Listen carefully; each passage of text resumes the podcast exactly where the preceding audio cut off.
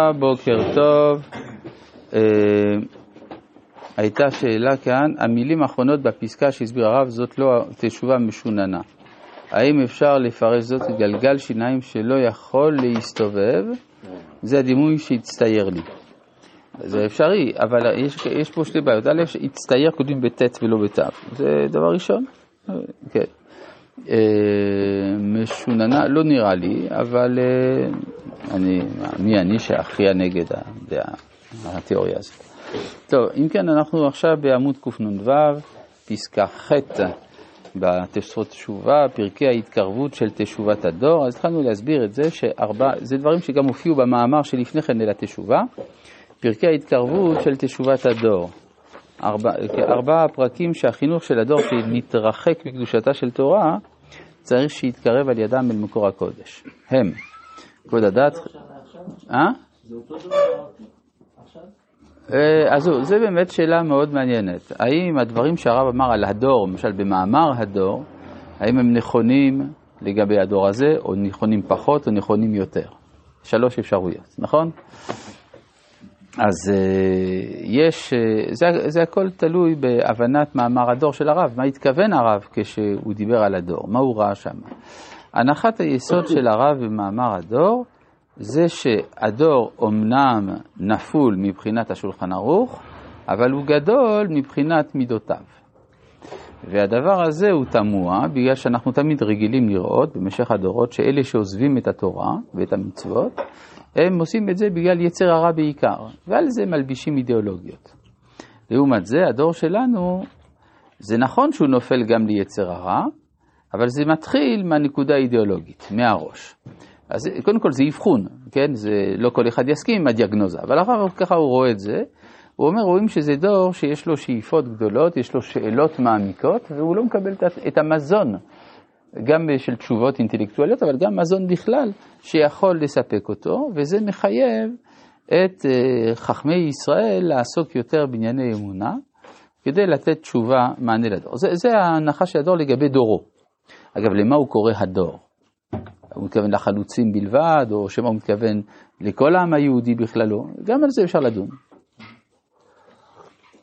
עכשיו, בוויכוח שיש היום מסביב לדור שהרב מדבר עליו, לגבי הדור שלנו, זה בעיקר שאלות סובייקטיביות. יש מי שמיואש, ואומר, הנה, כל כך הרבה רע, לא היה כזה רע בימי הרב קוק. בימי הרב קוק היה יותר טוב, אבל עכשיו יותר גרוע. אם תאמר, אז יותר גרוע, אז מה שאמר הרב אז זה לא רלוונטי להיום. כן. יש מי שאומר, לא, מה פתאום? אה, מה שהרב קוק התכוון אז, הוא התכוון גם להיום, התכוון לדור הגאולה בכללו, זה לא השתנה באופן מהותי. ויש אה, מי שיאמר יותר, וככה אני סובר, שזה עוד יותר נכון לגבי הדור שלנו.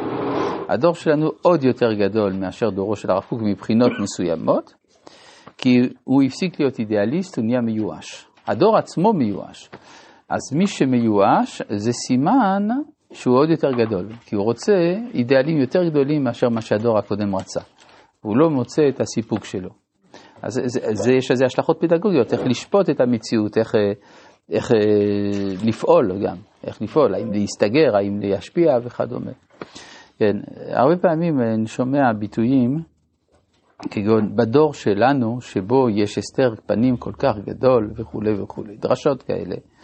ואני שואל את עצמי איך אנשים לא מבינים שבדור שלנו שגילוי הפנים כל כך גדול. טוב, אז, אה, אז אני חושב שוודאי שזה שייך גם לימינו, ועוד יותר אנחנו גם נראה לפי מה נאמר כאן.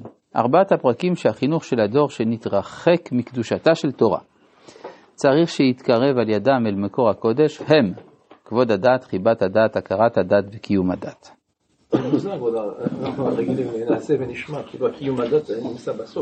זה נכון, נעשה ונשמע.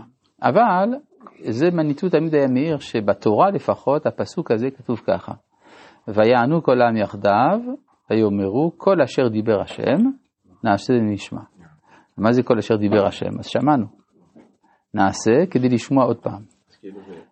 התפר. זהו, ברור, כי הרי לא שייך שאדם יעשה דבר שהוא לא מאמין בו. אז צריך קודם כל להשיב את האמונה, ואז אחר כך יש מה לדבר. כן. זה, זה פשוט. אין שום אדם, אז זה מה שאומר כאן, ארבעת הפרקים של החידוש של התור שנתחק מקדושת אל תורה צריך שיתקרב על ידם אל מקור הקודש הם כבוד הדת, חיבת הדת, הכרת הדת וקיום הדת. וכאן הרב מסביר, אין שום אדם מישראל יכול לסלק את עצמו מכל מה שנוגע לכבודה של דת ישראל, שאיך שיהיה נשקע בדעות זרות ורחוקות, הלא בתור בן לאומה הוא חייב בכבודה. כן, אגב, באמת אנחנו רואים את זה הרבה פעמים, גם בחוגים מאוד אנטי-דתיים, אה, שיש כבוד למסורת. לא יותר מזה, אבל יש כבוד. אה, למרות שלא רוצים להתחשב בה בכלל, גם לא בשיפוט ולא בכלום, אבל יש כבוד. על פי הכרתה, זה כמו שלמשל כשהרב מרדכי אליהו אמר ברדיו, שהמשפחה זה אבא ואימא וילד, כי כך נקבע בבריאת העולם. אז חברת כנסת אה, פרו-להט"בית, וכנראה בעצמה כזאת, אמרה, מה הוא מדבר על אה, זה כך ברא אלוהים את העולם, אבל מאז דברים, מאז דברים התקדמו, מאז בריאת העולם. כן, כן, זאת אומרת, היא לא יכולה להגיד איזה שטויות, אבל היא... אז זה מה כבוד הדת. אה, שאיך שהיא נשקע בדעות זרות ורחוקות, עלו בתור בן האומה חייב בכבודה, על פי הכרתה הכללית שהוא מאוחד בה עם כבוד דתה. שכל אוצר הכבוד שלה ספון בקרבה. אז זה קצת, אני הסברתי גם כשלמדנו את המאמר הקודם. מה זה כבוד הדת? זה בעצם העבודה העיקרית שצריכה להיעשות היום, עוד לפני חיבת הדת. כי יכולה להיות חיבה בלי כבוד. זאת אומרת, כפי שאמרנו, אדם מכבד את הפולקלור של אומתו, אבל הוא סבור שהערכים הרציניים לא נקבעים שם, אלא נקבעים באג'נדות אחרות. לכן צריך קודם כל להשיב את הכבוד, וזה דורש את ההתמודדות עם השפיץ של הפירמידה האינטלקטואלית. זאת אומרת, במקום, כי יש איזה מורה בציבור, אפילו של יהודים מאמינים וטובים, מורה מפני האינטלקטואלים. כן. אלה שגדלו בצרפת אין להם את זה, נכון? לא, זה אחד, זה אחת, בזכות מניטו, לוינס גם, כן, נהר. זאת אומרת, בקיצור, יש uh, מספר דמויות שידעו uh, לא, לא להרגיש רגשי נחיתות כלפי התרבות הצרפתית, ומילא המערבית, וזה אולי אחת התרומות שיש לעולי צרפת ביחס לדברים האלה במדינת ישראל. אה, מה זה מה? דת פה במקרה הזה זה התורה. כן, זה התורה. טוב. אחר... איך מחזירים כבוד לדת על ידי חוקים? לא, החוקים זה לא יוצר את הכבוד, זה יוצר את החוק. אבל אה, הכבוד, הכוונה שצריך להיות מסוגל אה, לדבר בשפה, בשפת הערכים של הצד שכנגד. למשל, זה אחת הסיבות שהביאו אותי לעשות את התוכנית הרב והפרופסור. כן? כלומר, אני זוכר שלפרופסור היה קשה מאוד בהתחלה לקבל שיש לי מה לומר, ופתאום הוא שם לב, אה, האיש הזה מלומד. ואז הוא כתב מאמר בהארץ שאני מסוכן מאוד, כי אני גם מלומד. כן. כן. בסדר. אז זה, זה מסוג הדברים שצריך לעשות, כלומר, אה, ולא רק התמודדות אפולוגטית, יש למשל היום ספרות אפולוגטית של היהדות. מסבירים שגם היהדות זה יפה, כן? וגם היהדות זה חכם. אז זה לא, זה לא ככה, זה לא, זה לא האופן שצריך להיות. חכם מתורתך. כן, בדיוק, חכם מתורתך. אז יש, יש לנו uh, תוכן משלנו, זה תביעה, זה השקפת עולם משלנו, ש...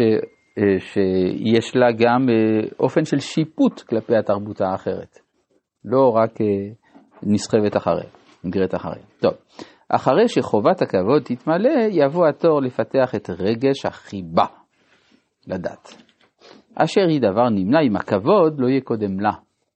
זה צריך, כן, אז הרב כאן פה חריף. החיבה לא צריכה להיות חיבה רומנטית, אלא צריכה להיות חיבה אמיתית.